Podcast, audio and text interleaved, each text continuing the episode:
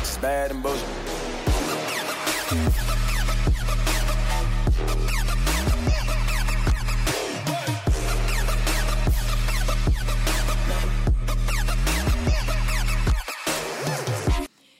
Welcome to the Bad and Bitchy podcast. I'm Bailey, I'm Erin. And I'm Erica.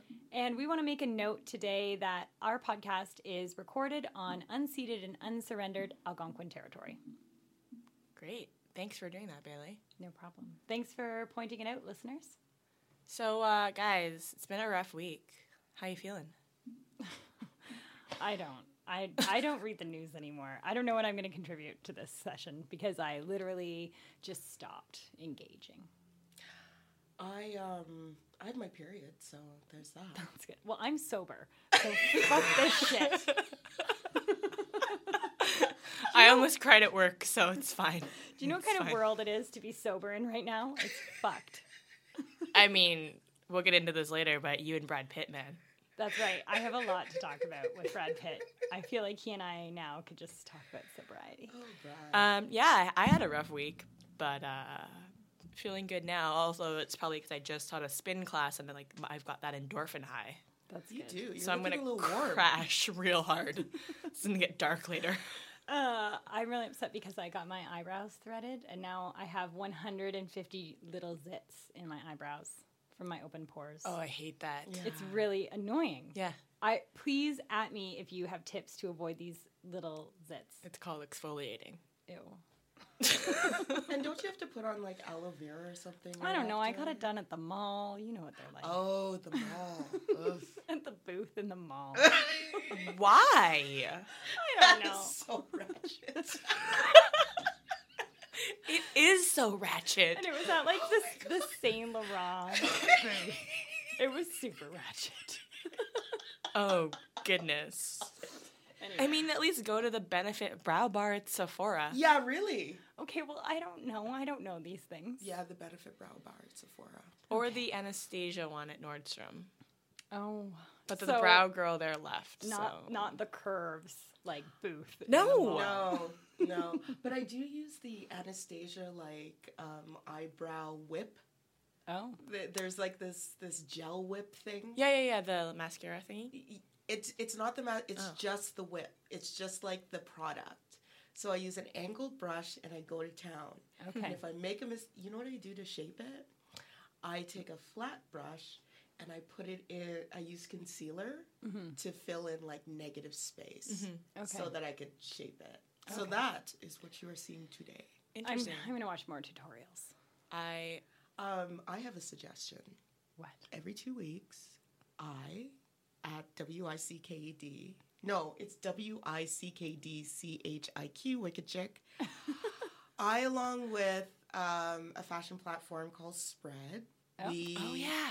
every two weeks on Mondays we host a makeup Twitter chat Oh. at 2 p.m. So the last one was this last Monday. The next one will be May 15th What's your at 2 hashtag? o'clock. Hashtag spread style. Okay. Cool. Yeah, I follow the few of them. I participate well, like when I can, even because I'm at work. Mm-hmm. But I started using Glossier's Boy Brow. Yeah. Love it. Okay. Really? The little eyebrow, like the brush with the stuff on it, is Mm-hmm. like little, but also Benefit I think has a small one Okay. like that. So I, I can't u- I'm I can't use these helpers. I need to I need to stick with the with the old faithful like way to do. I just I the helpers confuse me. Oh, I do powder too sometimes. Well, like for like normal days. Yeah, or, yeah, like, yeah, I'm yeah. going out. Yeah. Yeah, a good neutral palette will give you like all the powders you need Yeah. for that. Uh. Well, that's a lot of talk about eyebrows. Eyebrows Should we move on? Frame No, your face. Like, They, shape the make and break Yeah. your That face. is true. Oh my god, yeah. Let's be honest. and and let's let's just all be grateful for one minute that we did not overpluck in our youth. yes. You know. Did you overpluck in your youth? Yeah. you Yeah. were an overplucker. Oh And an over waxer. Like wow. that was the style. I it was the style. It was the style. The Those thin brow was super hot. thin it took brow. a lot of work to get them back to this. Yeah, yeah. I used to have like just like a really round end and then like a super thin arch. It was a lot, a lot of plucking too. Anyways, But as somebody told me once, chickens are plucked, eyebrows are tweezed. Oh, nice. Wow. I like that. It See, sounds the a lot more you can elegant. learn on Bad and Bitchy. Should we talk about this week in feminism? I think we're in avoidance mode because I feel like we're procrastinating. Um, well, let's talk. Let's talk about science some more. You're just like, let's. Teresa Manning thinks birth control is a sham, and as someone who's been actively having sex without a baby for like twelve years, I can say it's not a sham. It works. so Ter- Teresa Manning, Well, that's pretty clear. I mean, like, I just. do like you have a say. tiny human that you haven't told us about? No, no, I have no tiny humans. So Teresa Manning, Just like hidden in um, my closet. that's my closet baby. oh my god, this got so dark. I know. It's I so know. dark. I love it. Okay. I told you my high was gonna wear off. Anyways, So anyway, it's a it's it's not a sham because I don't have a closet baby. no. So Do Ter- you have a closet baby? no. okay. Well, let me know. Teresa Manning is Donald Trump's pick to head up the government's largest family planning program, Population Affairs within Health and Human Services. Population Affairs is Wait the name of the department. What? I know. Literally the weirdest. That is something out of 1984. Like that's like like I feel like he also just was like, "Hey, this book's great. I'm going to call my new department Population Affairs." yeah. What happens in Population Affairs? Uh, I, I don't really know. I didn't look. But uh, apparently they, they head up the government's largest family planning program. Okay. You know what works for family planning? Birth control. Well, I mean, not according to Teresa Manning, because she believes and actively promotes that abortions cause breast cancer. Oh my god. I can't even say it with a straight face. She calls abortion legalized crime and believes that the efficacy rates for birth control are very low. Despite the lowest effective efficacy rate for birth control being 90%. Right. And this woman is what? She's going to lead the Population affairs. population affairs. Huh. She can't read What is population? a study. right? She Uh, can't. So, What is what is this? Is it's a new department? I assume. no, no, it's in Health and Human Services. Like it's a branch. okay. But- Okay. It, does this involve uh, statistics? Because Statistics, policy, I assume. oh my gosh. well, that, this is terrible. So I'll be I'll be following that rogue Twitter account. so she's the Betsy DeVos of population affairs. Is basically it. I just, like, I- Betsy. like, What a fucking name. why like does like the thing is we have to without science without studies without statistics we could still trust that birth control works because we don't have bajillions of children in the world right now Also, like, aren't there studies or like hypotheses that exist where like primitive humans also use like types of birth control? Yeah. well yeah and even i mean like I, I, I the rhythm method which actually has a better name than it used to or i don't know it's a, there's like even like i- i- like i i don't know There's an app for that. Yeah, there's a- like you could actually properly do that and still do family con- like planning, and I, I just don't understand. It, the thing I is, think it, it's called it- natural family planning or something. Yeah, something like that. Yeah. I feel like the Catholics do it, maybe. Uh-huh. Yeah. oh yeah. Oh yeah. but even that. Where do you think I got it from? Yeah, I mean, like even even that. I, maybe that's what she just wants to move to. Just everybody be on the rhythm method for the rest of their lives. Does she believe that works? Does she I have don't- sex? Maybe that's her thing. Maybe she just hasn't had it. Did she go to grade ten biology? Did she put a condom on a banana? I bet she was like homeschooled in some like ultra. She was totally homeschooled. oh my gosh, yes. Some like She was ultra Christian totally household, homeschooled. and they were like, the devil will possess you if you like look at yourself naked. She was like, oh my god. oh, so she's like from Tennessee. All I can think of is Deliverance. Yeah. Well, now all I can think of is "Are you there, God? It's me, Margaret." oh, Judy Blume. Right? Love Judy what? Blume. Yeah. What? Shout out to Judy Blume, Shout out who to Judy. raised a couple of generations. Oh, Yeah. Oh, yeah, yeah, yeah. Oh, okay, so we have more. I mean, Idiots. that's that's just Yeah. cra- yeah. That's just that's just being fucking dumb. It's like worse than not believing that abortion should be legalized. Yeah. I. Yeah. I didn't think there was worse. But okay, so let's. uh, if I were to be cynical, I would.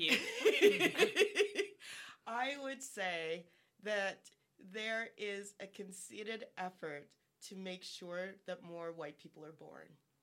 hmm. Because la- I was it last year or the year before? I can't. Um, it was either twenty six. I want to say twenty sixteen. Uh, there were more brown babies born in the U.S. than Mm. white babies, and that's got to scare a shitload of people. It Mm. happened. That stat: brown babies surpassed white babies in California. I think a couple years before. That's not surprising. No, I mean to be honest, um, I'm gonna I'm gonna bring in a little piece that we're not gonna talk about. Um, Just like we didn't talk about Hillary Clinton. well, you know, um, this is the mini-sode within the episode. Right. So um, uh, uh, this week we found out that there are more old people in Canada Mhm. than young. Mm-hmm. That's going to make for an interesting generational battle as to the future of this country. Oh Mhm. God, I know. um, especially since the younger Canadians are more diverse. Mm-hmm. Um, and the old people are white. Anyway, um, all this to what, say, did, what did Harper call them? Old old stock. old stock Canadians. old stock Canadians. Yo. If we if we ever start a T-shirt line, Yeah. I want that to be one of our first Okay. old stock Canadian. Are you gonna Are you gonna wear it? I'm totally gonna wear it. this has been a thing for me for a long time. That's anyway, all this there is a reason, and that has adverse um, labor, innovation, um, economic, national economic effects. amazing.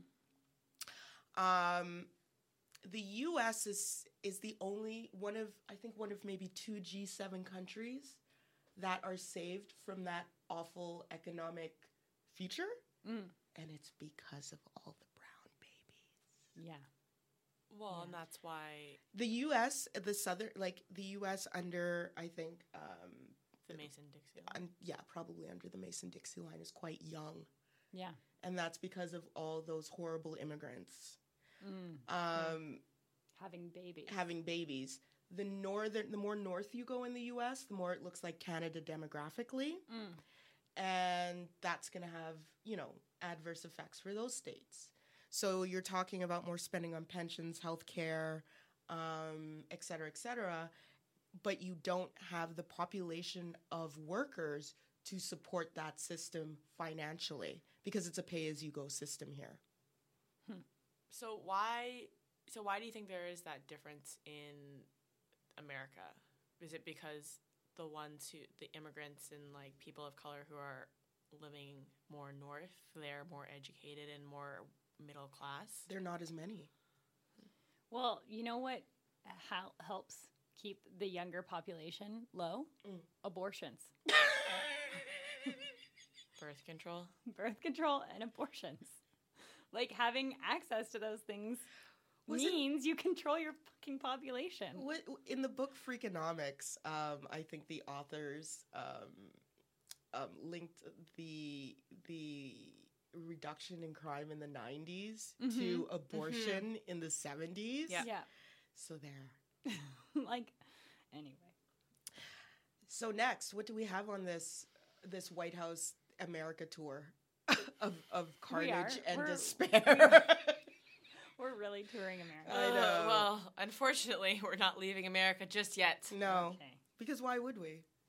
Uh, so this week, also on Thursday, which was Religious Freedom Day. Yeah. Right. It was National Day of Prayer. Yeah. We had nothing to say until Thursday. We we Our really, podcast was gonna be about eyebrows basically until Thursday. And then I cried and like, it's like I'm done with today. Yeah.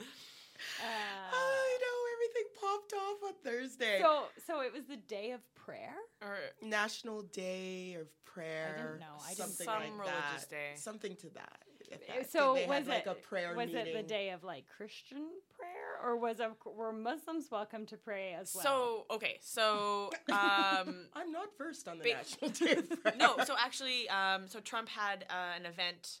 I guess it was I, I was in the Rose Garden or something where he invited all of these relig- religious leaders. I think it also include Muslims, also like evangelicals, etc. Um, which was a ceremonial signing of. Wait, Muslims went? I think so. Yeah, there are like a few Who small went? set of like Muslim. Trump supporters? Yeah. well, they might be. Yeah, I mean, yeah, maybe some policies align. I don't know. uh, so this was the I just feel like the rose garden's getting a lot of underuse. like the roses are just overgrown. okay. First of all, it's there- not rose season. it's cherry blossom season, Did you hear about the Canada 150 tulips? no, what happened? we'll have to talk about it after. no, no. People are fucking pissed because they they the Canada 150 tulips they bought are not blooming red and white. They're blooming red and yellow or red and orange, and that is fucked up because it's not what they bought, and that is not for Canada 150. Where'd they, where'd they buy it from? The home fucking hardware. Dozens of cases have been reported. Do you know how many blooms they sold? Four million. but dozens. Dozens. This is like peak Canada. Oh my god. And the people are so mad. Dozens of people called the home hardware to report the error. And then also must have called the CBC because the CBC reported it today. Okay, so I said it was an allegory for racism. They were like, we want our white fucking shit here. We don't want want our no yellow flowers up No. in this fucker. We want bags of milk and we want fucking white on our tulips. and we want homo milk. Damn it. Anyway, I derailed it. I'm Uh, sorry. yeah, yeah. Back to But the I didn't know about that. But That's what the, the roses, I don't. I don't even know if the rose garden is actually a, a garden. I just assume I don't it even is- know if it has legitimately roses. a garden. I just Is it a garden? Yeah, I, don't know. I don't know. I've seen the South Lawn. I was like, You is also it like can a no longer go White to the see the front of the White House anymore. They've blocked that off. Right. Anyways, So um, they were praying. they were doing this big ceremonial signing of a long-awaited and highly controversial executive order on religious liberty. Um, back in sep- September, February, um, a copy of this actually leaked, um, and shortly after inauguration, and it was the document claims to quote respect religious freedoms, and if signed, would have shielded federally funded organizations from punitive government action if they espouse and acted on certain conservative religious beliefs in the course of their contract. So basically, at that time, Jared and Ivanka were actually praised for getting this off the table. But this is a big, like, Vice President Pence initiative because he's uh, super religious crazy. Yeah. Um, Mhm. Basically, it's saying that people can now discriminate against people based on their sexual orientation or the beliefs that they hold. Based on so they can discriminate uh, on their religious freedom against people who are in like yeah, a they can marriage. exercise their religious freedom to say, "Oh, I'm not comfortable serving this gay person, Oh my god. therefore, I don't have to." Okay, from this is okay. This this is the Politico article, right? I believe, because I Yeah. found Yeah. I found the way that from what I read, and this is pretty much the same thing. Um, they want they want to um, they want to make they want to take the federal government power away from prosecuting people Yeah. who exercise their religious freedom and wh- where the consequences would be felt a lot on LGBTQ people as we've seen Mm. in the past. Yeah, like that woman who worked Uh, at the yes, the Susan, one- what's her face? What is that the one with the bad hair? With, Yeah, she was. They were trying That to get a look- marriage license or something, like right? like she she looks like she hadn't gone to trim since 1963. That one, Yeah. yeah. S- So um, from what I from what I understand, that's the way it's worded, and that's the interpretation of that wording. So before anybody says, "Oh well, they didn't really say that," that's what it said. And what we're saying is that the consequences are such that the people who are going to feel it most are going to be that section of society. hmm Well, that's terrifying. Yeah, so like when you know This know, is a dyto- dystopian, isn't it? It Well, yeah. is. So like if a gay couple goes wants to get their wedding cake made, they can be like, um, sorry, I don't make cakes for gay weddings.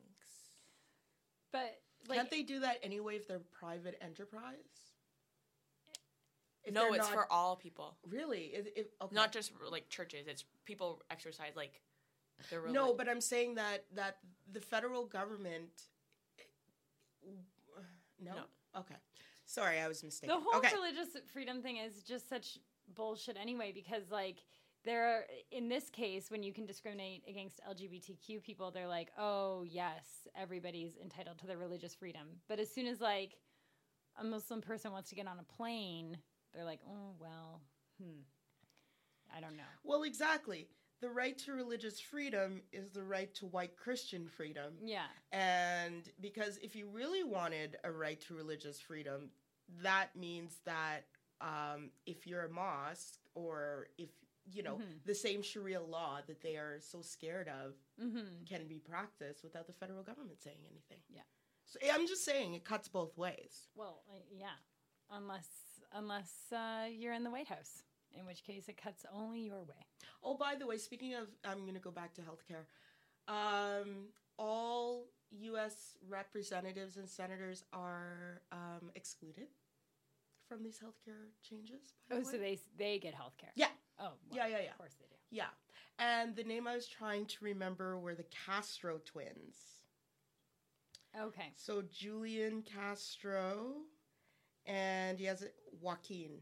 Okay So those are the like the two Those are your I guess hope, those are my like Democratic stars. your democratic hopes. Yeah. Okay. Yeah. And um you know I always love Elizabeth Warren. Mm. hmm And but she won't run for president. No. no. And I don't blame her, but Yeah. you know. I would have rather her than Hillary. Well, we've got more America. Oh, okay, that's true. this one's kind of fun though, Okay. in like a bad way. is there any other like any more? Is there any real fun, or is it always just It's Fun in a just bad sad way. trombone fun. uh? Okay, so Jeff Sessions, Oh God. known racist. Yeah. Um, during his confirmations hearing in the Senate, um, Alabama born and bred, I guess, Jeff Sessions, um, was laughed at during a part of his confirmation hearing. So, Jeff Sessions um, is the Attorney General, and he has a record of treating all Amer and has been said. Sorry, we're gonna have to start this again. That's fine. 'Kay.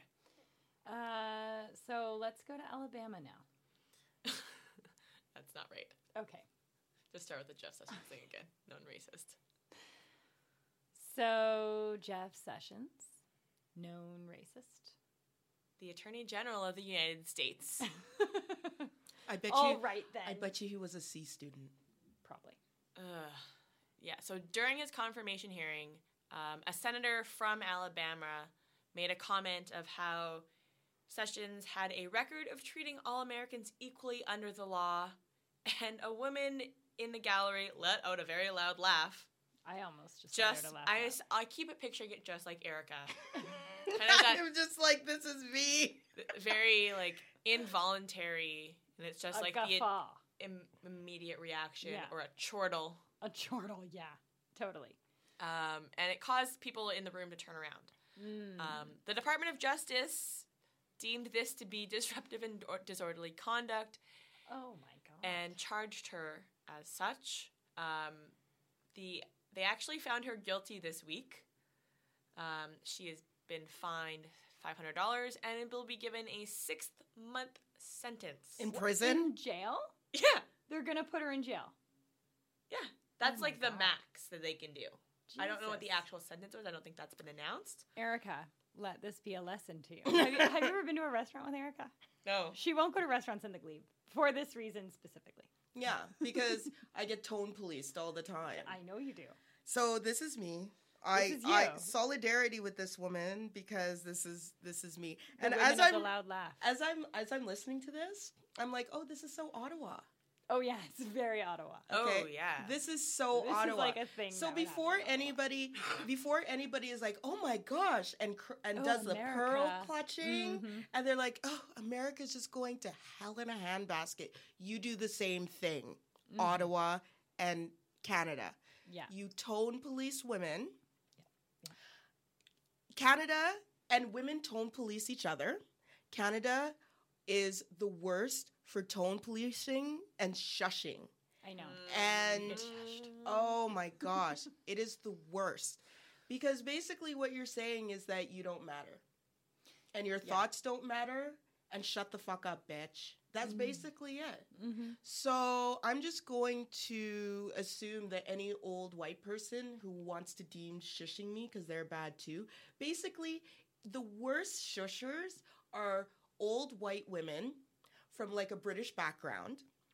And then The- the wasp. the Very wasp. specific. This is very specific because I This is am waspy behavior. I'm a multicultural sure. person, okay? So this is very specific. I've had experience. So there the any the wasps are the worst and the it starts from the oldest to the youngest. But even the younger ones, I'm just like, you know what? You're perpetuating Mm. A stereotype number 1 because I'm black. And um number 2, you are encouraging the silencing of women. And somebody, it's it's funny because I one time I was just, you know, I was having like talk, like dating talk with this guy, a friend of mine, and he said, Erica, the the scariest thing for a man is to have a woman laugh at him, Mhm. and that's what she did. And how dare that bitch do that? Yeah. Does she know who I am? Fuck you. Yeah. I'm gonna show you who I am. Yeah. That's what that was all about. Well, it's like that feminist Lisa Frank meme. Have you ever seen that one? That's like, okay, feminist Lisa Frank is the best thing ever. I love Everyone- Lisa Frank. Yeah. Oh yeah.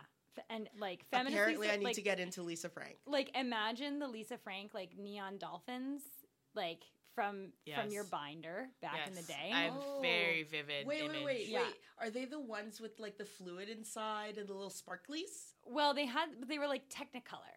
I'll show you an image. As soon as you see it, you'll you'll okay, know it. okay, okay. Anyway, so like imagine a Lisa Frank image and then it says like the quote on it like uh, men are afraid women will laugh at them. Yes. Women are afraid men will kill them. Yes. Yes. Yes. You know? And he just killed her. Mm. Mm-hmm. Mm-hmm.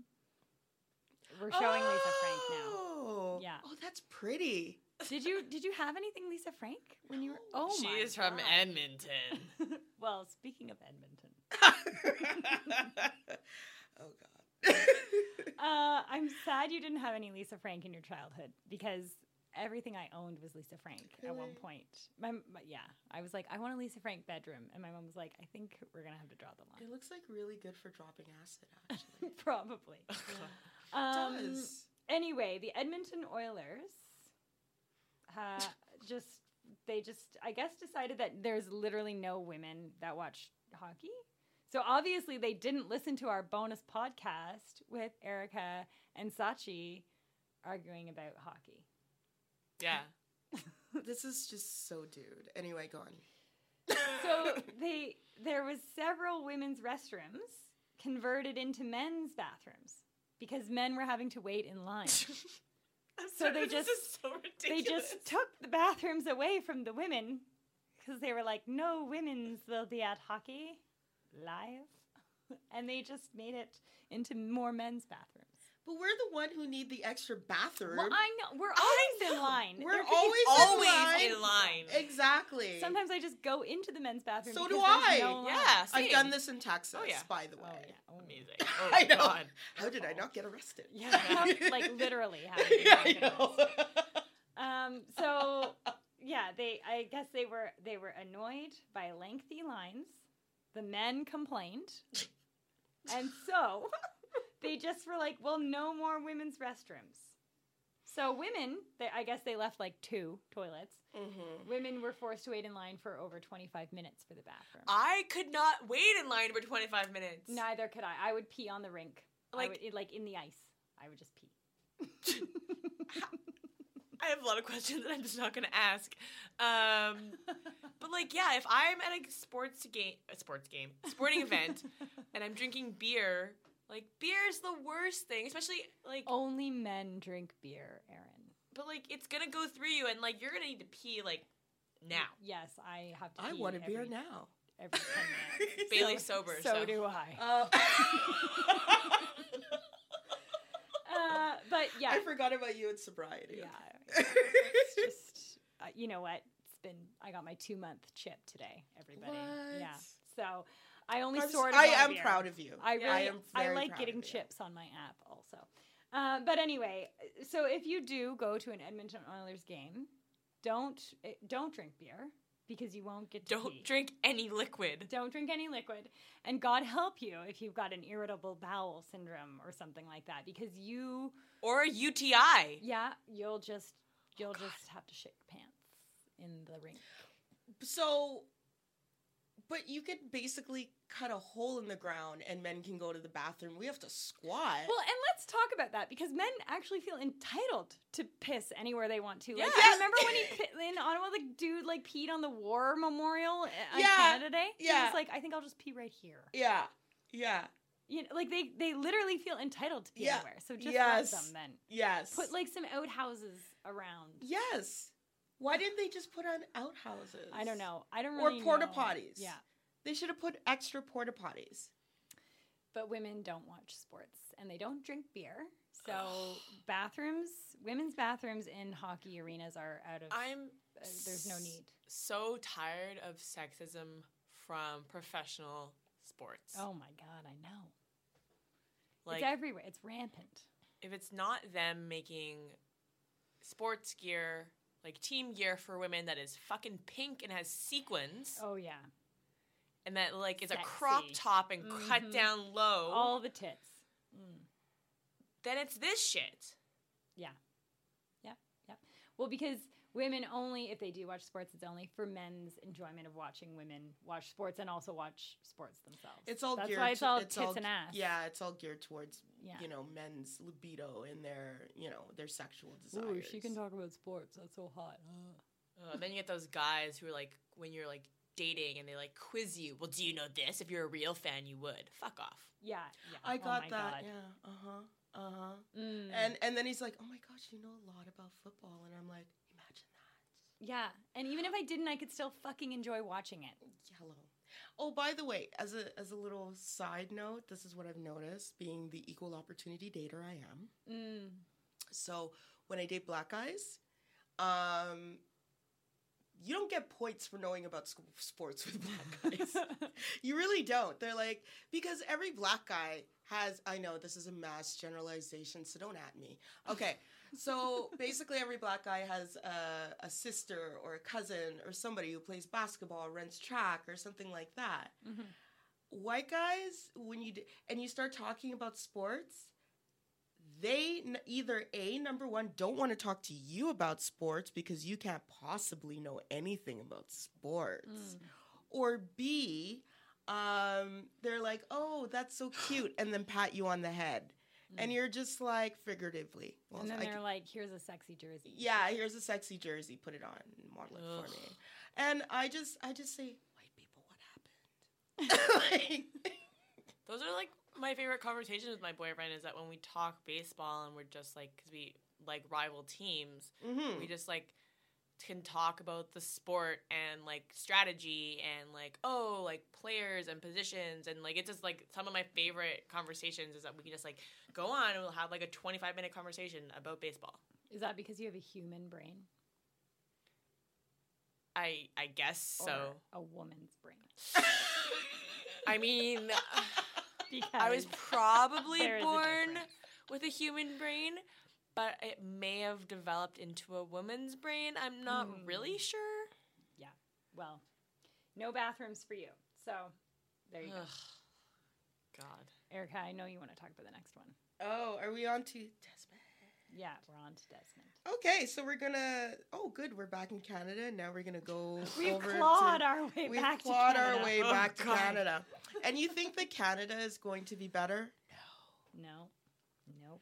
No, we don't maple wash on this program. Okay, so Desmond Cole versus the Toronto Star. So this this yes okay. Basically, Des. Okay, so Desmond Cole is a Toronto Star columnist, not a journalist, a columnist. He's also he also has his own radio program in Toronto. Mm-hmm. He is a black activist, um, I guess, columnist um, who is focused on police harassment. Mm-hmm. And he was a freelancer at the Toronto Star.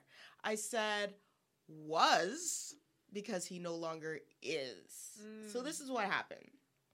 On Thursday, so yesterday, by the way, happy Cinco de Mayo. We are we are actually recording Bad and Bitchy on May 5th.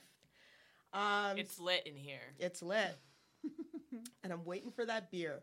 Okay, on Thursday morning, sorry, It's okay. sorry, B. It's okay. Okay. On Thursday morning, Desmond Cole resigned as a columnist from the Toronto Star after he was told he couldn't be both a journalist and an activist at the same time. He explained the situation on his Facebook page, in w- where he said, "This week I met with Andrew Phillips, the Toronto Star's editorial page editor, who has essentially served as my boss at the newspaper." Phillips called me in regarding my political disruption of the April 20th meeting of the Tor- Toronto Police Services Board. Okay, let me break and give you some context to that. So on April 20th, Desmond Cole went to City Hall and was at a meeting at of the Toronto Police Services Board and disrupted the meeting um, with activism Mhm. on carding. Mm-hmm. And for those who don't know, carding is basically stop and frisk light in Canada.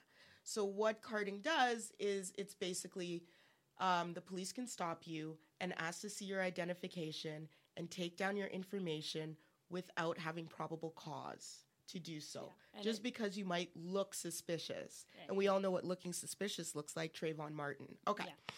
So, and Abdirahman Abdi, apparently. Okay. Mhm. So, um, and there's so many more I can name. Oh yeah. Um, so Phillips, we're back to um, Desmond Cole's um, explanation on his Facebook page. So his editorial page editor, Phillips, um, said this action had violated the Star's rules on journalism and activism. He didn't discipline me or cite any consequence for my actions. Phillips said he just wanted me to know what the Star's rules are. That is so Canadian. Oh my gosh, that is so corporate Canada. Mhm, mhm. It really is. It's so it's so public service So passive aggressive. It is very passive aggressive. It's like we just want you to know what it's like here. Yeah. But really they're stabbing you in the back and smiling in your face. Okay. I know, I've experienced it. So he didn't okay, so I have no formal employment with this Toronto Star. I've never signed any agreement or contract, and no one has ever directed me to any of the policies Phillips cited. So let me get this straight. So nobody told him that they're about the policies, but he violated the policies that nobody told him about. Mm. Gee, that's just setting somebody up to fail, don't you think? Yeah.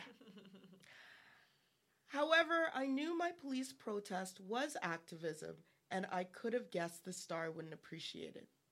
Okay, in a call now, now this is adding another layer to the story. Today, the Toronto Star's public editor Kathy English wrote a column Yeah. in the Toronto Star about a Toronto Star editorial columnist. Mm-hmm. Okay. She pointed out that Cole's editor informed him of the Star's policies and expressed a hope that he would remain as a columnist.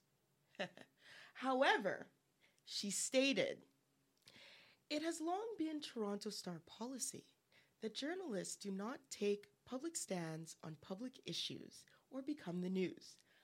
Uh, let me let me just break for that. Isn't she making him the news by writing about him in the bloody Toronto Star? Okay, so well, and and it says journalists, Yeah. not columnists. it doesn't say columnist. yeah, and he has no contract with them.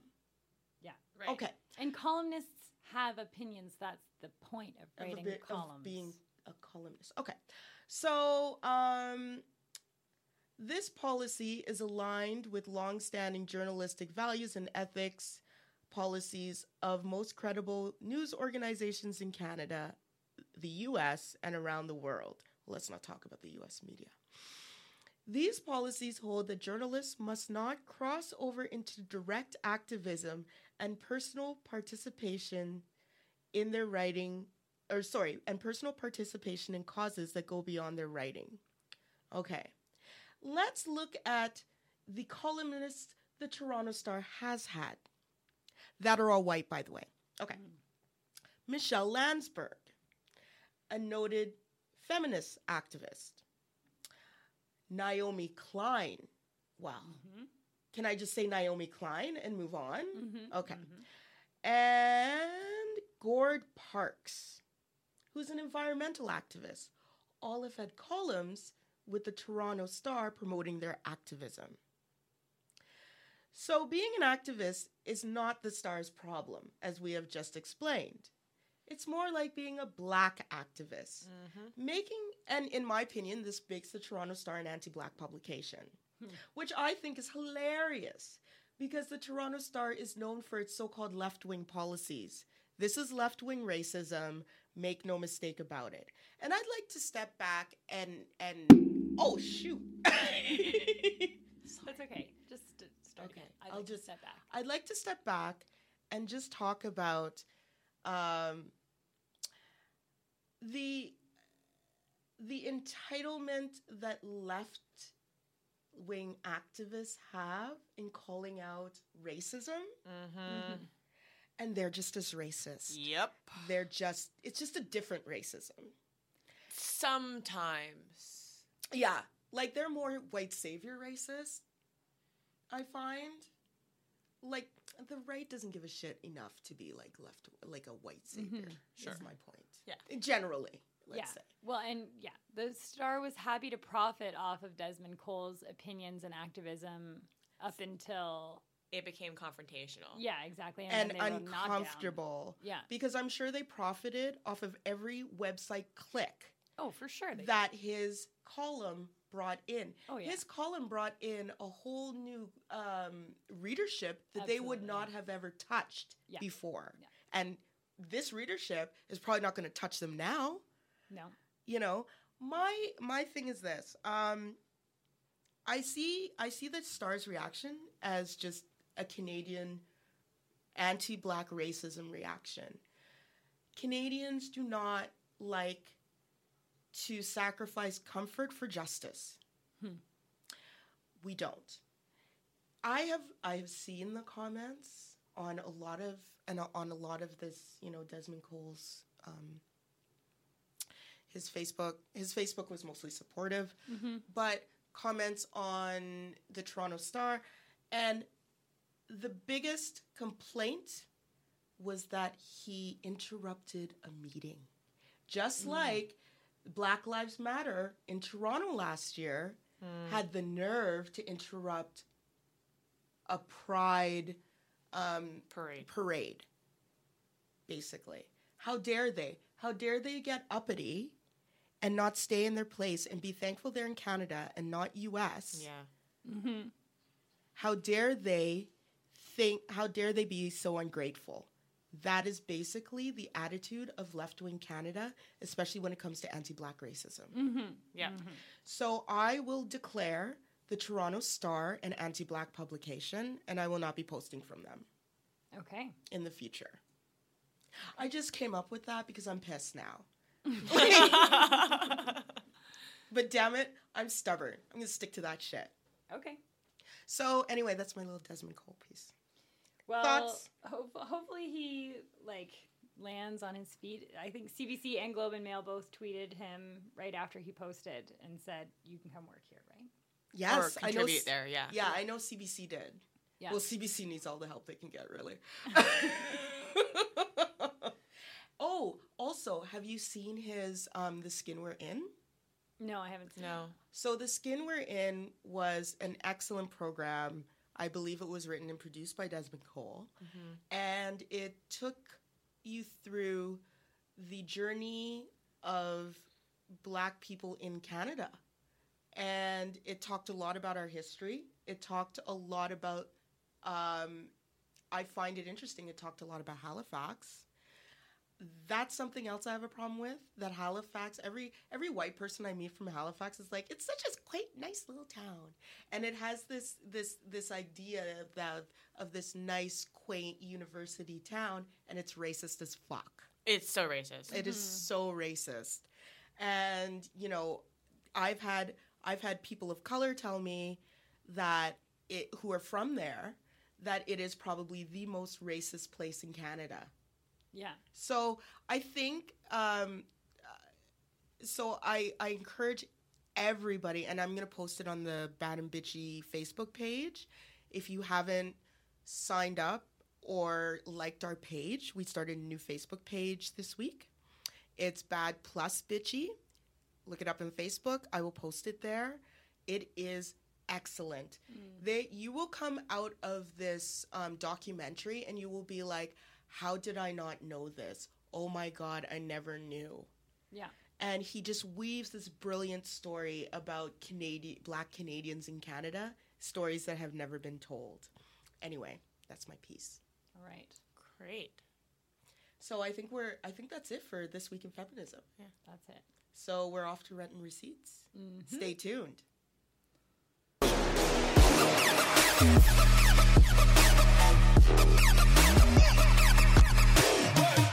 All right, now on to rent and receipts. This is where each of us brings a story to share with the others and our thoughts on it. So I'm going to kick things off. I'm not sure if you guys saw, but uh, Brad Pitt gave a new interview. His first major interview post divorce with Angelina. Um, but it was kind of weird. Um, he said that he's sworn off drugs and alcohol and has been sober for six months. So solidarity with, ba- with Bailey. Yeah. He's Got also a uh, few t- more months than me, but that's he's also taken up s- sculpture, uh-huh. and uh, he also said he now finally understands R and B. Oh my gosh, that was my favorite part. Also, he he loves Frank Ocean and thinks he does nothing wrong. Um, anyway, so this he gives this quote, and it's, "I've never heard anyone laugh bigger than an African American, an African mother who's lost nine family members. What is that? I just got R and B for the first time. R and B comes from great pain, but it's a celebration. To me, it's embracing what's left." It's that African woman being able to laugh much more boisterously than I've ever been able to. Oh my god, why didn't he just say mammy? oh my god. Oh, Oh my god! right? Like I mean that's I know. The, the thing mammy is, trope. oh my god, that's so. It's very true. So accurate. Like that is so accurate. Hashtag facts. Um. yeah. but Okay. really a That very is yeah. That is mammy. Wow. she taught me R and B. She taught me to look at the world differently. She is my Bagger Vance. oh goodness me. Yeah. yeah. Um, but the Daily Beast also raised a good point that Brad is actually just one of his peers. That also includes Ben Affleck and Tobey Maguire, and then if you go a little bit further, Johnny Depp, Chris Martin, and also maybe kind of Calvin Harris, of this Hollywood sad dad syndrome. Oh. All these men who have been left by their wives for various reasons, like substance abuse, um, you know, infidelity, just being Johnny Depp. You know, like just being Johnny Depp. Or being boring like Chris Martin. Chris Martin's just like a vanilla. He's just there. Exactly. Yeah. He's he's he's lawn furniture really. I mean, so so what's the problem? Like, why are these men just so like sad, and why are they acting out post breakup in such like extreme ways? Well, what They're did the always, like, Daily Beast fucking say? nannies and shit. That was it. That was just like raising the issue that like the point that Oh, sad dads? yeah. Sad dads. Well, seems like fucking bitches and hoes just doesn't get you anywhere, does it? and having like millions and millions and millions of dollars. You still need human contact. You still need people who have your back around you. And it seems like all of the like women are just loving their lives and living it I, up. I know. I'm just like, wow. I mean, if I have to see another MasterCard commercial with Jennifer Garner, my God. Yeah. Or is it Uh, American Express? Does it matter? I don't No. know. It's something. Well. She's, uh, I don't know. I, I think she's a real plain Jane, that Jennifer Garner. She She's Beth. Oh, or- God. She is Beth. Yeah, she She's is. a Beth. She's a Beth. Oh, I was just gonna call her beige, but sure. Yeah, Yeah. she's totally beige. Librarian Beth. I, I mean, Angelina is not beige. No. Like- Like, she is like, She's a little beige now. yeah, I mean, yeah, she's kind of gone off the rails a bit. But I feel like, you know, I don't know. I mean, I he feel like went sh- from Jennifer Aniston to her, like, I I like, Beige to. yeah, so beige. Ah. Oh my god. Yeah, oh my God. Um, I, I will say, like, I read this stuff about the alcohol, and I just remembered, like, there was a time where Angelina Jolie was making allegations about abuse, and and like, the, I know CAS got called on. A Yeah, plane that's at one why point. they kind of the divorce was filed. Yeah, Yeah, that was last year. And like, you know, I'm down with people and men wanting to change and own their sobriety and stuff, but I I think it's important that if people are going to have the conversation about his abusive behavior that they don't just link it to alcoholism. Like I think alcoholism and drug addiction is used a lot as an excuse for abusive behavior without actually dealing with the core misogyny issue that exists. Um, so I would just say that like when people are like, "Oh well, he quit drinking, so he probably totally changed his abusive ways." Maybe he didn't. He might just be abusive, drunk or not. You know. Yeah. So Yeah, I think that's a really, really good point to make. yeah. Um, I also see this as a Justin Bieber apology tour. Oh. So I swear, there's one picture, because I think they went to the, some national parks or something. Yeah. There. This is this yes. this is in GQ. Yeah. America's not, and there's a picture where he's got tears in his eyes. I saw that, and I was Mm. like, "Damn, I think you look better high." I've never been a big Brad Pitt fan. Yeah. And that's because he's just very he's every white girl's wet dream, right? So, you know, Yeah. he's white girl wet. Yeah. is basically what he is. White girl. Well, you know what I mean. He, like the all American, Yeah. Yeah. he's blonde like or the brunette, quarterback. the quarterback, Yeah. But kind of big, bad boy. but with this Yeah, kind of yeah, bad boy, and he looks yeah, like he yeah. could bend you over. Yeah, that's pretty much Brad Pitt. Yeah. And you know the Chris's, Chris Hemsworth, and who are the other Chris's? They're all the same. They they really are all. The same. I've had same. this discussion with my boyfriend. I- He's I like, they're all different. I was like, they are all the same. Yeah. I can't tell them apart. It's like the- it's like Hemsworth. One of them got woke. What was the other one? He went to like Dakota Pipelines, got woke. Oh yeah, yeah. Uh, Chris, don't know. whatever, Pratt, Pratt, Chris something. Pratt? I don't know. Chris Evans. I Chris know Chris Pine is Star Trek. Oh right, Chris. only- Pine. I remember Chris Pine because when um, John Legend and them were, were were singing the Selma song at the Grammys last Oh. year, he started crying. So I was like, I was like, all right, I can deal with that. I, I Uh, you know. I can only think of Chris Soules, that Bachelor contestant who drunk drove. Oh, and by the way, somebody. by the way, the Black Bachelorette, May twenty second. Okay. I don't I'm have ready for TV. that. We, I don't either. You only. what do need you think to Bailey's for? I don't have TV either. Wow, I we guess- are we are so millennials. But we're we're do pirating that shit. the- no, we don't even have to pirate it. City TV has an app, and if you download the app, you can watch The Bachelor the next day. Yay! Yes. Yay! yes. Okay, I totally am here for that. Okay. Back to the sad dad. I I think actually there's an opportunity for a national conversation there. Like if we and if we were going to talk about men and feelings. Like it would be great if they started to like, like you know, debunk that masculinity a little bit and like actually, you know, think and talk about what they're feeling and say it's okay for men to talk about what they're feeling. with these like MRA fucking bullshit. yeah, things. no, not that shit. So it's like a and- very fine line. And like also you don't have to fuck your nanny. You can talk about your feelings but not fuck other women besides your wife. Like you unless that's your line there. arrangement, but like also don't do it so close to home. Oh But- yeah. Yeah. but yeah. this is the thing. Isn't that what they have these affairs for? Is sometimes because So they could have the feelings. they could talk about their whatever to this other woman. That, Mhm. Like, Their children's nanny. yeah, what?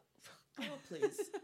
it's easier. I'm sure it's easier to talk to somebody when you when you have power over them. You know, they're Yeah, kind of forced to true. listen to their you. You That's know, totally true. but you know when when you hear about men who go to prostitutes, for example, Mhm. Hmm. a lot of a lot of these women say Sex workers. Yeah. It's it's oh my gosh, is that not PC? Oh my fucking Yeah, goodness. sex workers. That's okay. Prostitutes are, are not cool. Yeah, I mean there's a derogatory f- sense to that word. and sex workers isn't? Like it's the same bloody thing. Well, sex workers is the preferred term. Okay. Y'all, apparently even I have problem with PC language. That's okay. We're learning. We're learning together. Okay. I'm I'm I get confused trying to access PC language. I will I will I will admit it. Okay. Anyway, so sex workers. Yeah. Okay. So sex workers, um a lot of the female sex workers who mostly work with men um will say that you know, sometimes they don't even have sex. They just have conversations. Yeah. Yeah. And I'm just like, what happened to your wife? Yeah. What what happened? When did When did that happen? But you know what though? what? I wonder if these are the couples that start out not talking to each other at restaurants. Because I've been noticing them a lot lately. Mhm. Have you noticed that? That a lot of couples will go to restaurants and not talk to each other. I have noticed that. I also am wondering if it's like an intimidated by powerful women thing. I mean, Angelina Jolie is like, okay, yes, she's a goddess and an amazing actress, but she's also like this incredible UN representative and like a humanitarian and a philanthropist. And like, then it makes me think back to that study of the millennial men who just want their wives at home. Ooh, good point. You know, so like maybe maybe Brad Pitt couldn't talk to Angelina because she is so powerful. I That's a good point. He, so he does in the article say, or the interview say, oh, you know, she's got a, a movie coming out. You should go see it. Mm. yeah, I remember that. Um, but he does say very f- many times at the beginning of the interview that he is not an articulate person. He says the wrong thing. He Yeah. uses the wrong words as a way almost to imply that he's not like super cultured. And they asked him about his political movements and involvement and if he wishes he was more involved in politics. And he says that he only wants to support things that he is very, very passionate about because he can't do things just halfway. But to him, that's supporting projects like Moonlight, which went through his production studio. I didn't know that he produced Moonlight, Yeah. or his studio produced Moonlight, and I believe 12 Years a Slave. Yeah. Hmm. Yeah. Yeah. So he's for him, that's his activism is supporting projects And that it's would legitimate. Sure. Yeah. But like, if he, I can't. I, maybe it's not that they he's intimidated by Angelina, but they, they just d- were diverging and just didn't had Mm. less in common. Yeah. Well, and what happened to the movie they made together? Their like swan song movie by the sea or whatever. Oh, does somebody see that? I don't. I don't even know if it ever even got released. It did. It did. Did Yeah. it do well? Did we know? I don't think Did so. Did anyone see it? I I- mean, some I people saw it. Don't. I, Okay. well, we won't watch it on TV. No. that we don't have. That we don't. Uh, wow. Okay. Well, so Brad Pitt, Poor Brad. sad Brad, he? sad Brad dad. I don't know that I feel Like bad pop for him. on pop. Well, I'm I'm I'm I'm feeling sorry for white guys today because I watched um num, num, num, num, Dear White People and I'm like, Oh. what the I remember think I was yelling at the screen, you know the one I don't have. Um and I was like, what the hell kind of what kind of hell of activist piece is this when I feel sorry for the white guy? I did feel sorry Oh. for Gabe. I, I haven't I watched it. don't know. Really?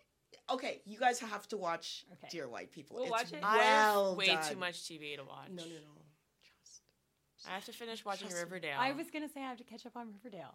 Yeah. What is this Riverdale business? You gotta watch Riverdale. Okay, apparently I have to watch because I see it trending all the time. No, and it's like If you liked like- Gossip Girl, if you liked the OC, I didn't. this is a this is like the woke version, Oh. woke-ish version Oh. of those. because it's the There's what? it- queer people. Yeah. There's people of color.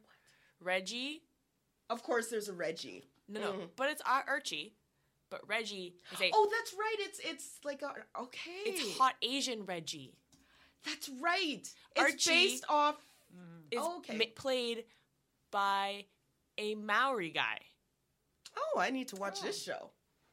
That's why he's so hot. Uh, there's He's also not actually white. Star on Netflix is also really good. Queen Latifah show. Yeah, I stopped watching it after the fourth episode because I got busy. yeah, it's really good. It got good. It got really good. okay, good. Like really good in a like just it's terrible. I mean, It's fluff, I but know. it's like it's, so total good. fluff, but I love it. Um, one of these days we should have like a podcast on like our favorite like entertainment, feminist, intersectional pieces, Yeah, like TV, books, that kind of thing. Other podcasts, Yeah. shows. Mhm. uh, Erica, do you want to do yours? Oh, right.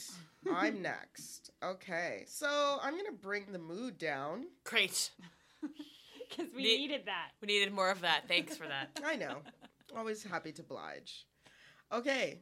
So apparently the RCMP gets trained by the NYPD, okay? Because on April 28th, an unidentified teenage girl, she's black, standing at the bus stop was mistaken for a suspect named Latoya. This is in Surrey, BC, which is a Which is the armpit of the province. of BC, but is really a. It's outside of Vancouver somewhere. It's like I a don't know. Yeah, it's a suburb of Yeah, it's Vancouver. Okay, it's a suburb of Vancouver. Okay. Um, You may have heard a joke about Surrey girls at some point. really tell us that joke. This is a feminist podcast. Yeah, we don't talk ill about other women. We do. Basic, basically, the joke is that girls from Surrey are easy and slutty. I'm easy and slutty, but I'm not from Surrey. That's because you're not drinking. I gotta do something to fill the time. Uh, Okay, so okay. Surrey. Okay, so two white male officers wrestled the da- the girl to the ground um, and handcuffed her as she yelled that she was not the person they were looking for.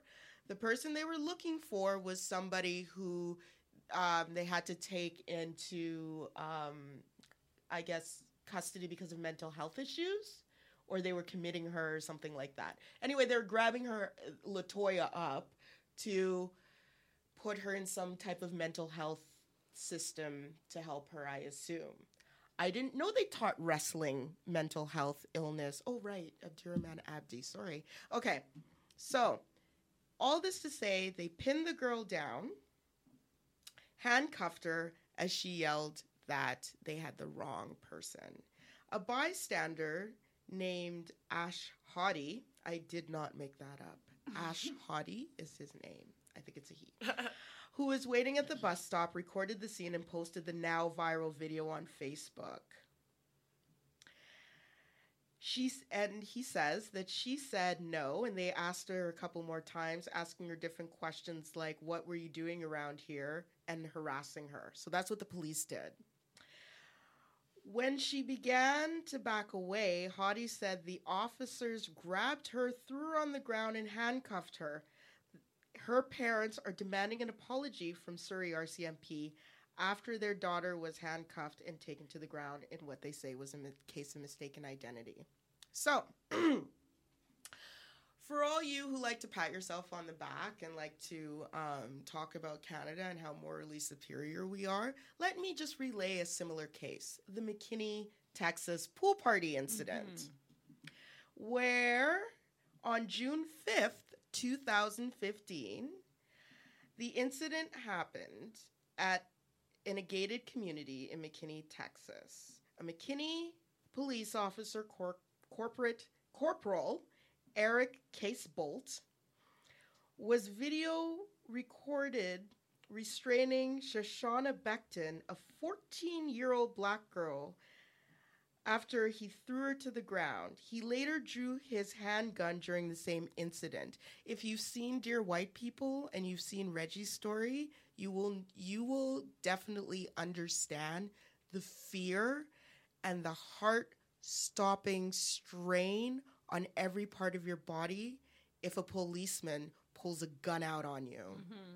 But you know, if you're white, you won't notice that, so that's fine. Um, Well, and this, I mean, in that video, she's in her bathing suit. Like She's- she's, very clearly not armed. Yeah. Or fighting back. Yeah. Or like. exactly, and he has his her, his knee on her back, yeah. and she's screaming. Yeah. And first of all, I don't understand people who just lack that much humanity in Mhm. general. So that's a problem. Anyway, so that went viral.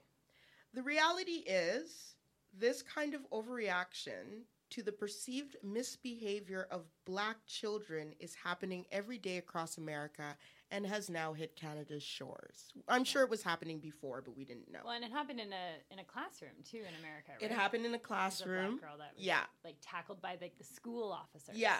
In the classroom. in the classroom. So, um, I just want to kind of weave in, unfortunately. Oh, damn it, it's a star article. Okay. This is before your moratorium. yes, this is before. Okay.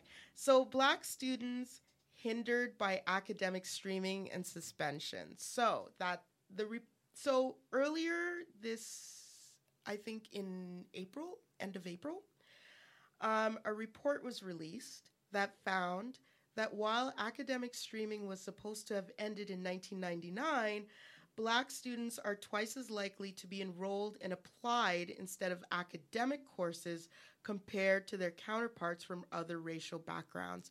For those who don't know about Canadian educational system, the academic courses are the ones that you take to go to university.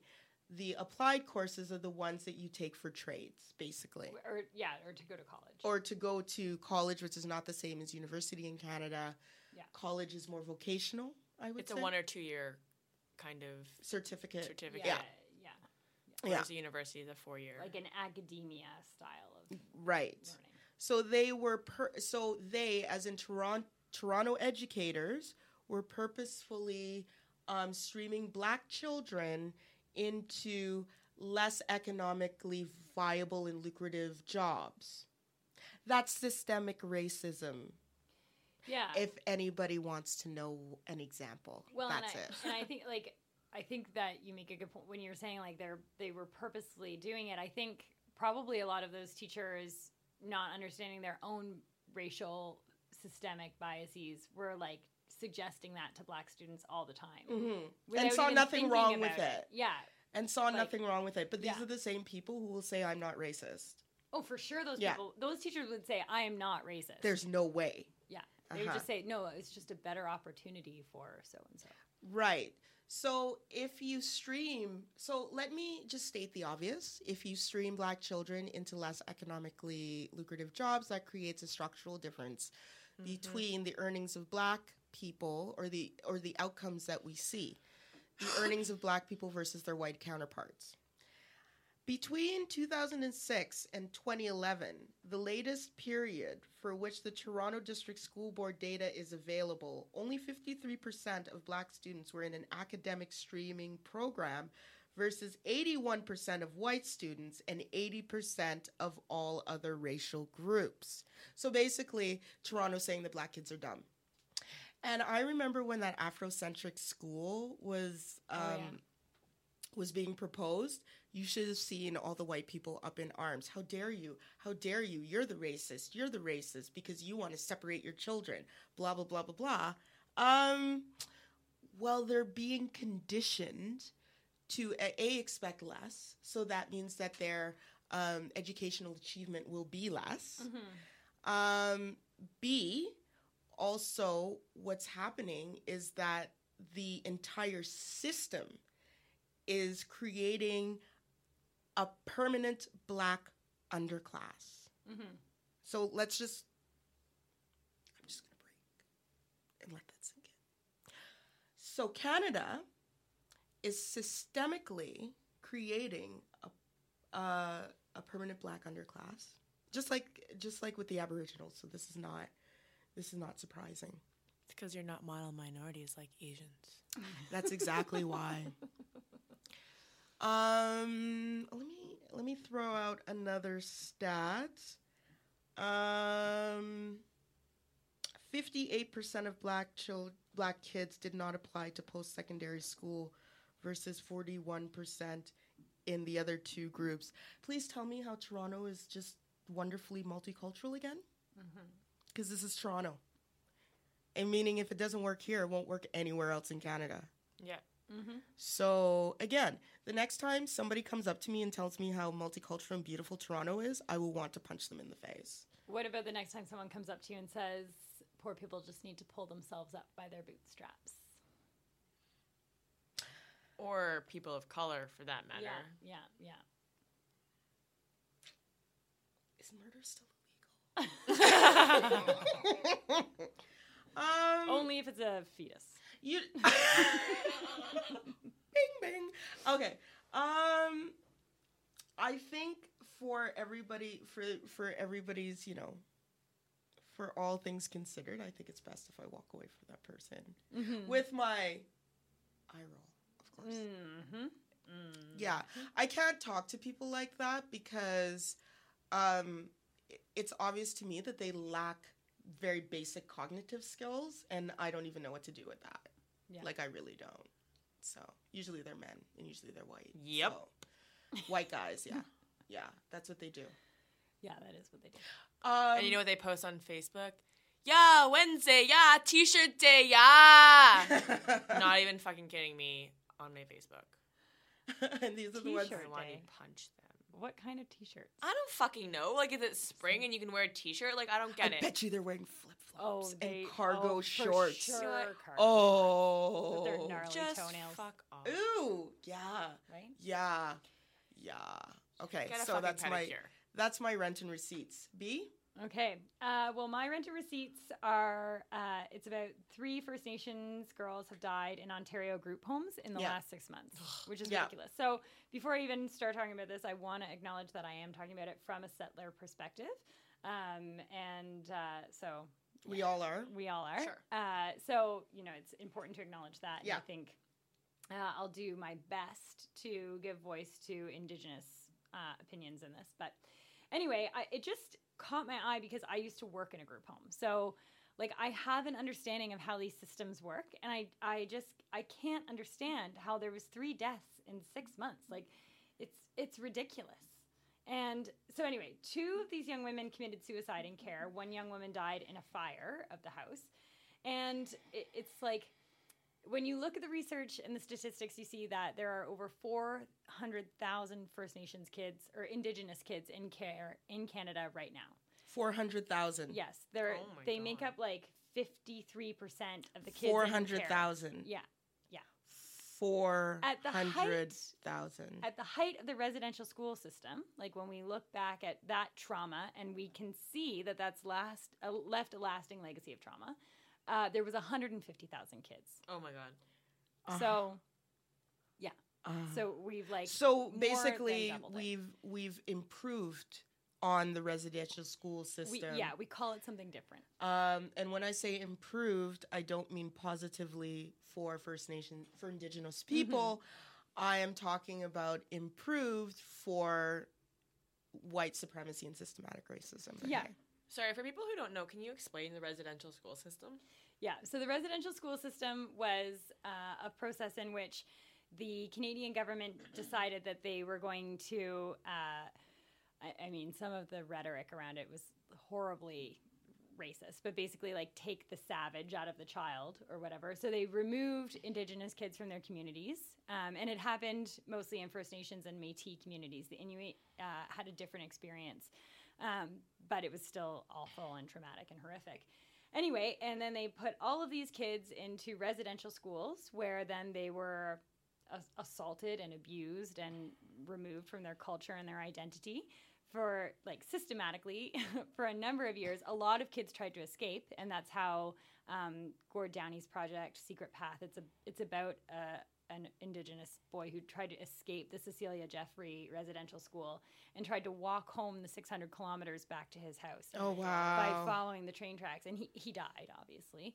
Um, oh my god! Yeah, and and there's so there's so many kids that tried to escape from these residential schools and, and couldn't make it home. So there's like, you know, there's there's all these lost children that died. Um, and we don't know where their bodies are, and they never, you know. Anyway, it's it's tragic. It's fucking tragic. Do you know there was a residential school for oh, I think it was oh god, St. Mary's School for Colored Girls mm-hmm. uh, in Halifax. Yeah, as we were talking about Halifax. Right. Yeah. Same idea. University. Yeah. Hmm? At St. Mary's University. I don't know if it was it St. No, it wasn't at the university. I want to say it's St. Mary's. I'll get you. I'll Google. Okay. But go ahead. Anyway, so I, I mean, the argument now is that CAS, Children's Aid Society, is is removing Indigenous kids from their homes all the time under the auspices of it's being better for the children, which is exactly what they said about residential schools, like they were going to civilize the children or whatever. Um, but you know so now these kids like the fact that they were able to commit suicide in care is horrifying to me like i don't i don't how do you get access to those kind of things happening but when you're removed from your family and your culture and like of course you're going to be at risk for suicide uh, and when you read into the stories like these the families didn't find out till like days later that their kids had died yeah it's like it's horrific. Like just everyone just sort of forgot to call them. Um, it's called. It was just called the Nova Scotia Home for Colored Girls. Right. Okay. Um, colored children. Sorry, that opened in 1921. Anyway, back to the um yeah. residential schools. The best way to destroy a people is to destroy the family. Mm-hmm. Yeah. Um, they did it in slavery. It's systemic. Mm-hmm. It's a systemic pattern of genocide, basically. Yeah, it's absolutely. it's just a slower genocide. Exactly. Um, and, and this is happening now, right? Yeah, it's happening now. This happened in the last six months. Three girls died. Um, there's some. There was a stat on Manitoba and group homes and stuff in Manitoba, and how many, like how many of them are populated by indigenous yeah. people. And they're out of capacity. They're having to now put youth in like hotel rooms because they don't have the spaces in foster care. So like that's like talk about putting them at risk for exploitation and abuse and like I'll just put and human trafficking. Yeah, I'll just put this child in a hotel room and Good oh, luck. nothing bad will happen. Yeah. yeah. Well, we didn't give a shit anyway, you know. Yeah. So, um, the is there an inquiry or an well, investigation? the Ontario First Nations, like uh, uh, all the First Nations chiefs in Ontario, have now called for an inquest to be done and having mandatory inquests anytime a child dies in in the child welfare system. Well, I should hope so. Yeah, which I think is a, a great idea. But I mean, I just think you know, science is showing us too that there's a genetic component to trauma and that it's intergenerational, and that's part of why, you know, intergenerational mm-hmm. trauma occurs. Is it's literally science, uh, although science doesn't seem to matter to anybody anymore. But you know, I'm just, I, I think this is a tragedy, and I think that if we thought what we did was wrong with the residential school system, just wait till the next generation when we have the legacy of 400,000 kids Ugh. being in care. And, and like indigenous culture is so built on storytelling and passing stories down. And mm-hmm. like how do you preserve a culture when there's no one to tell stories to? Yeah exactly. Yeah because i mean a lot of these kids are being totally removed from indigenous communities. Like the girl that died in the fire was in a group home in orleans. So in ottawa. I, yeah so i don't think she's getting okay so let me get this straight. If you're born indigenous in canada and on reserve. Uh, Yes. If you're born on reserve, you are less likely to have clean drinking water. Way less Yeah. likely. Um, I don't know if anybody knows, but we have a Flint level crisis in Canada Mhm. when it comes to on reserve water filtration. Yeah. Mhm. So basically, Canada has, in my opinion, the media has buried this. Yeah.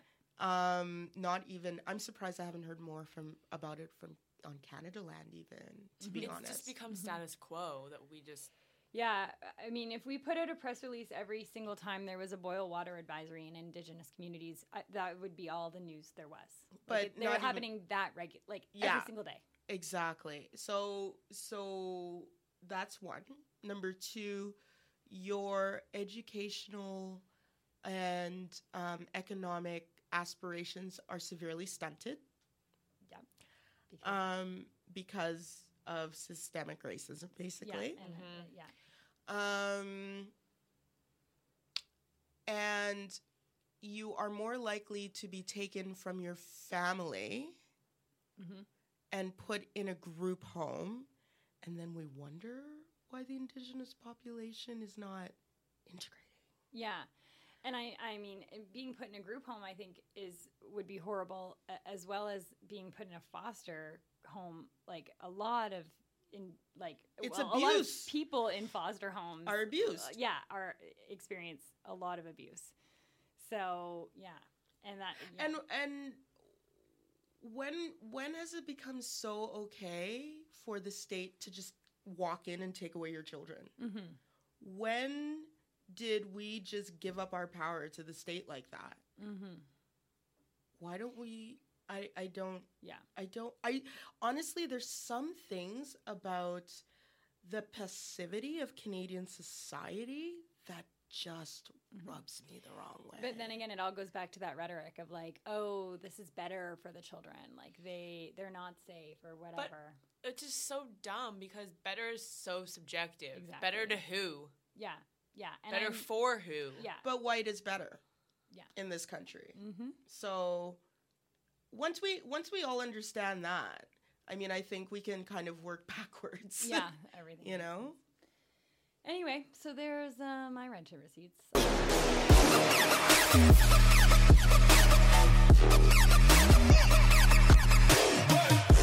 Okay, misogynist of the week. This is where we decide who was the biggest asshole this week from a, from misogyny. I mean, there's lots of assholes out there, but which one had that real misogynistic flavor?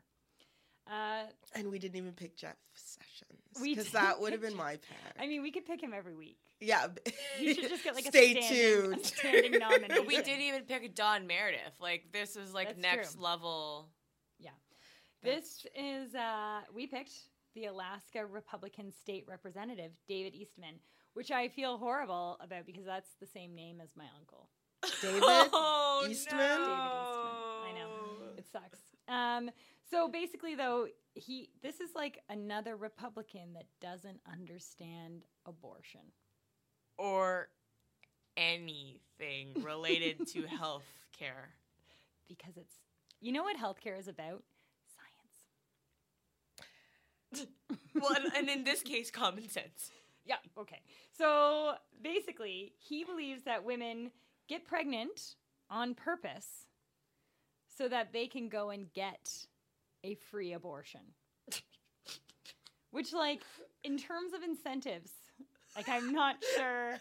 Like if i got pregnant and then i like like got a baby bonus for carrying it to full term like i think you do then i would i would maybe stay pregnant but i don't know like i don't think that the getting of the abortion is like the fun outcome They're just trying to make you all have babies. Because y'all ain't having babies. But wait, it gets better. yeah it does get better They're trying to force white women to have He- babies. he he he referred to abortion as the ultimate form of child abuse which is which is silly because How does Alaska grow those? well How do they grow these politicians? how does he how Can he see Russia from his house too? uh, Probably. yeah mm. how big does he think the uterus is like that's my question like Can he spell uterus? Ch- children are like full grown things they're like like Not a collection of cells. yeah, like like you would you would need to have a very large uterus to hold a, a full child. It's not like I'm birthing a giraffe. oh my god, April the fucking giraffe. Uh, I I, ugh. I can't even. Mm. Okay. Anyway, so it's the ultimate form of child abuse, abortion.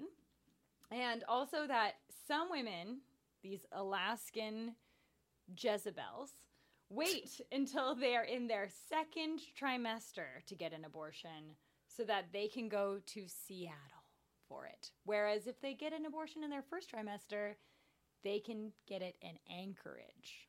So, like, I guess, yeah, like I literally, I don't even have anything to say because I actually can't wrap my head around the logic. of be- it's because they want to go to the big city to And see go the sights. shopping. Yeah, they want to see the sights. They want to see the Space Needle. They want to see the ferry boats. and and maybe like also try not to bleed to death from their D&C. Like, I mean that too. like I don't think you're allowed to just go hop on a ferry boat after you get like a like a second trimester abortion. I, Like- I assume not. I hope not. I like I think I'm you need to lie down. medication They want to go to the Pike Place Market and see the guy throw the fish. Like you're not even allowed to drive yourself home from your abortion. I, I, I'm convinced. I, I'm starting to become convinced that a lot of this is just trying to force you all to have babies because you Oh, all yeah. aren't having enough babies. Yeah, and you're saying you're looking at I'm, me. I'm looking at you because you're the white one. I'm the one. no, but if you think about it, like I'm, I'm start, I'm, and and before somebody's like, well, it affects all women. They don't care about all women. yeah. yeah. You know. The thing is, if they want me to have white babies, they I gotta get some white sperm also. Like it's not just me, you know. I have to. Well, they're you're- that's why they're gonna pair us up like the Handmaid's Well, Tale. that's that's why. Too bad. A lot gonna- of white dudes are like the, the fucking awful ones. Well, yeah, this is the problem, right? I'm like, oh, oops. uh, this is the problem with white dudes is that they're awful. not not all white dudes. Hashtag not all white dudes. and it's not the black Uh, girl saying it. I just want to say. I say nothing. I recuse myself. Um, anyway, also like uh, I like the traveling the traveling to Seattle from somewhere in Alaska. I also feel like is a is a big trip. That would be like a lot if you weren't going to get an abortion. Like I barely want to go to Cuba when I'm like going somewhere hot and not pregnant. I don't want to leave my house when I have my period. Like, Yeah, you know, right? like, come on. It was a struggle today. I was like, oh, I know. It's raining and Like, it's raining. fuck that. like, it's probably raining in in Alaska. Seattle. you also did your full makeup and you look I did. wonderful. Thank you. Thank probably you. it's probably like because you kind of felt like shit. You just wanted to feel pretty and yes, like nice. That's when you got to put on your lippy. yeah. Uh, okay. Well, anyway, so there, that misogynist of the week. You win, David Eastman. You win. Woohoo! Here's a big old fuck you. You know what? We should have um we should have some type of ba bum bum Yeah. or something. Is this where we rate with our eye rolls? How many eye rolls are we going to give David Eastman? What's it? How many is it out of? Three. One, two, three. hmm Oh, okay. How many eye rolls? I give him an eye roll. Oh, this is. Th- I think this is a three eye roll. This, is, a three. this three. is a three. A three eye it's a roll. threer. Uh, great. So follow us on Twitter. Tell them, Erin, where to find us on Twitter. You can follow us on Twitter at Bad and Bitchy, on Instagram at Bad and Bitchy Pod. We're now on Facebook, as Erica mentioned, at Bad Plus Bitchy, and you can send us emails with comments and love notes, and you know other fun things like articles because there's a lot of internet, and we're just Yeah. only three people, and it's a lot. It's a lot. It is a lot. It's also very stressful because the world is awful. So you can email us at badandbpod at gmail.com. Be sure to subscribe, to tell your friends, and rate us on iTunes. Thanks for listening. Stay bitchy. Bye. My bitch is bad and bullshit.